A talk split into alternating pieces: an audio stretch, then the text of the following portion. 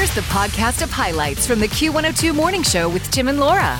This was about nine days ago. Laura got married. I know you said you had to be in Jamaica for 48 hours. 48 hours, two days, because then we were granted temporary citizenship Ah. in Jamaica long Wow. enough to get married. Oh. And, you know, I've signed a lot of marriage licenses here in the States as an Yeah, officiant. sure. And that looks a lot different than in Jamaica. But at the end of the day, you're still legally married in the United States too. But the one thing I did notice as we were signing the last documents to indicate that yes, we were legally able to get married Mm-hmm. is they have a classification on the Jamaican marriage license that is not here in the United States. Yeah, what's that? Where Alex being married before, his designation was divorced. Oh, okay. Yes. And mine, you ready for this? Was spinster. and I did a double take. I'm like, wait a minute. I don't think that's very flattering if I know what spinster means. So I'm 39. I have never been married, Yeah. engaged quite a few times. They didn't care about that. But yes, because I had reached a certain age and was not married up until that point, apparently I was designated as so unmarriable that Yeah. thank goodness that Alex took pity on me Right. and turned me from spinster into married. a mercy marriage. Uh, I looked it up. Here's the actual definition. An unmarried woman, typically an older woman beyond the usual age for marriage. Now this, especially a woman who is no longer young and seems unlikely to ever marry.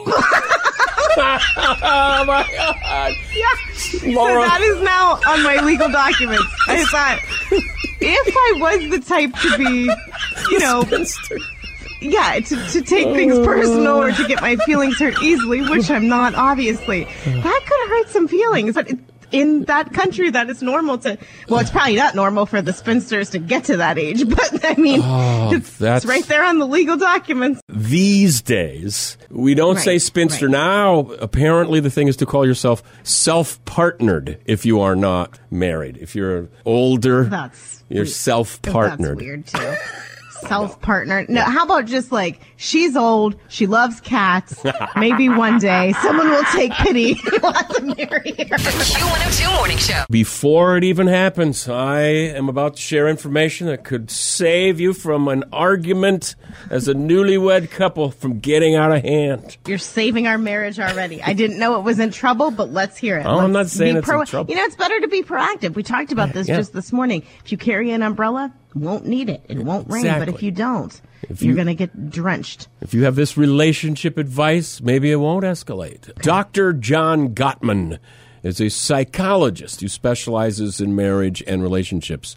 I wonder if he's married. You'd have to be pretty bold to say you're a relationship expert and And married. that, meanwhile, his wife's in the background rolling her eyes like, mm-hmm. Let me tell you about Yeah, John yeah, yeah. at home. He says when you and your significant other start fighting, you both need to pause for a second and immediately get naked. That's right. Here's why he says uh, this is a, a, a smart idea. I'm quoting here. When you get into arguments, our caveman brains go into fight or flight mode and we act out of instinct. That's why we start yelling and saying hurtful things and not listening or not thinking. But he says when you get naked, you pull your brain out of that tailspin. And suddenly the situation feels uh, too weird and silly to keep going down that instinctual, hurtful path. I'm assuming he left out the part of if you are in the privacy of your own Oh. home and starting to fight, get naked. Yeah. All of a sudden, you see some road rage happening from inside a vehicle. A couple gets out, strips down, Whoa. gets back in the car. You're like, well, they're fighting about the direction. the good thing is, in the 20 some years that Alex and I have been friends and now married, Uh-huh. I don't know that we've had any super like crazy Yeah, well.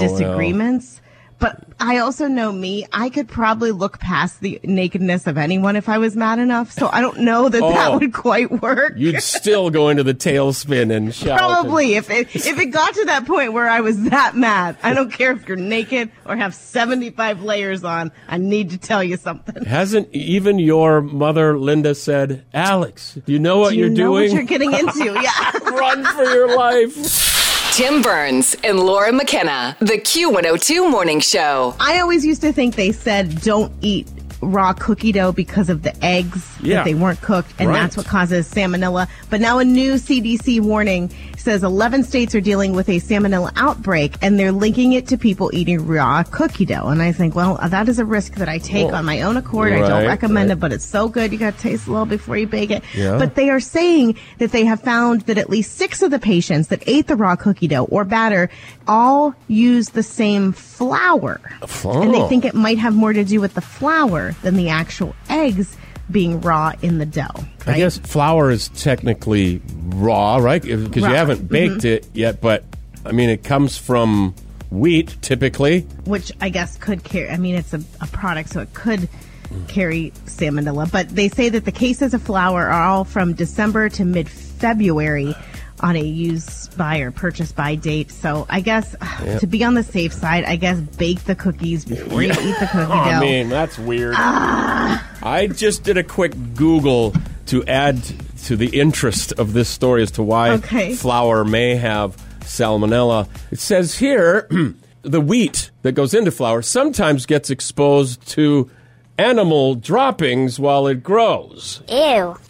That could be part of the salmonella issue. Will that stop me from tasting the chocolate chip cookie dough before I bake it? I mean, I do so. not do this at home, children. Right, at your own but risk. I just, so good though. They do have the edible. I saw it in the airport. The big chunky edible cookie dough, which I'm assuming Uh, that's not then the is same. pasteurized. It's not, is it? It's what you make at home. And there is a list of the foods most likely to cause food poisoning. Flour did come in at number 10.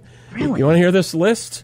I guess. Probably. We'll go while we're wah, wah, Yeah. might as well add to it. All right, let me get my sad trombone ready here again. Uh, from 10 to 9, flour, cantaloupe, peaches, papaya. Now, chicken, I get. You know, it's you don't leave chicken laying around, and turkey. Onions. Three is ground beef. Two is deli cheese and meat. And the number one, according to the Consumer Reports, that most likely cause food poisoning, bagged salad and other leafy greens. That's why I don't know if it does anything, but even if it says it's this triple washed kale, and Uh-huh. I still wash it myself. You know what isn't on the list of the top 10? Donuts, candy bars, beer. None of those. None of those. Tim and Laura on the Q102 Morning Show. TMZ uh, Jamaica set me off that there there was some sort of a, an incident. Really? What was that was a- well, I said that they were doing some Jamaican trivia on the beach, and I learned, I did look up the phrase now. It's we little but we tallawah, which means we're little but we're mighty. Ah, yes. We're, we're strong. Uh, you know, Jamaican Island isn't that big. So I like to say that I'm little but funny. So I like to, I like to entertain Yes. everyone around me, even if I didn't mean to. Yeah. So they did have these swim up pool bar and they had these bar stools that are built in the pool themselves that you can easily, if you're over five foot, which I am not, I am five foot even, you can just easily whoop, hoist a leg up and all of a sudden you're sitting now on a bar stool in the pool. Not me though. Uh-uh. I have to take a swimming like whoom, up onto the stool like Shamu in order to get up on and not like bust my leg off in doing so. So I manage after a couple of attempts. Now I'm mm-hmm. sitting at the bar. However, one gal that was taking orders comes, she's on ground now, not in the pool. So she comes to the side. I try to lean around Alex, who is, I think, half standing, half sitting because he's taller His than I am and easily the bottom of the yeah, pool. Yeah, Yeah, I'm yeah. like doggy paddling just to stay above in the five foot pool. So I don't even know how it happened, but I do some sort of back somersault splash. Like Oh. everyone's like, what just happened? And I come up, I'm like, I'm okay. I'm choking to death now. And the waitress is laughing. She's like, what just happened? I'm like, I don't know. I tried to get off the stool. TMZ caught it on video. Yeah. Here's the moment. Q102 Morning Show podcast. Join Tim and Laura weekdays from 6 to 9.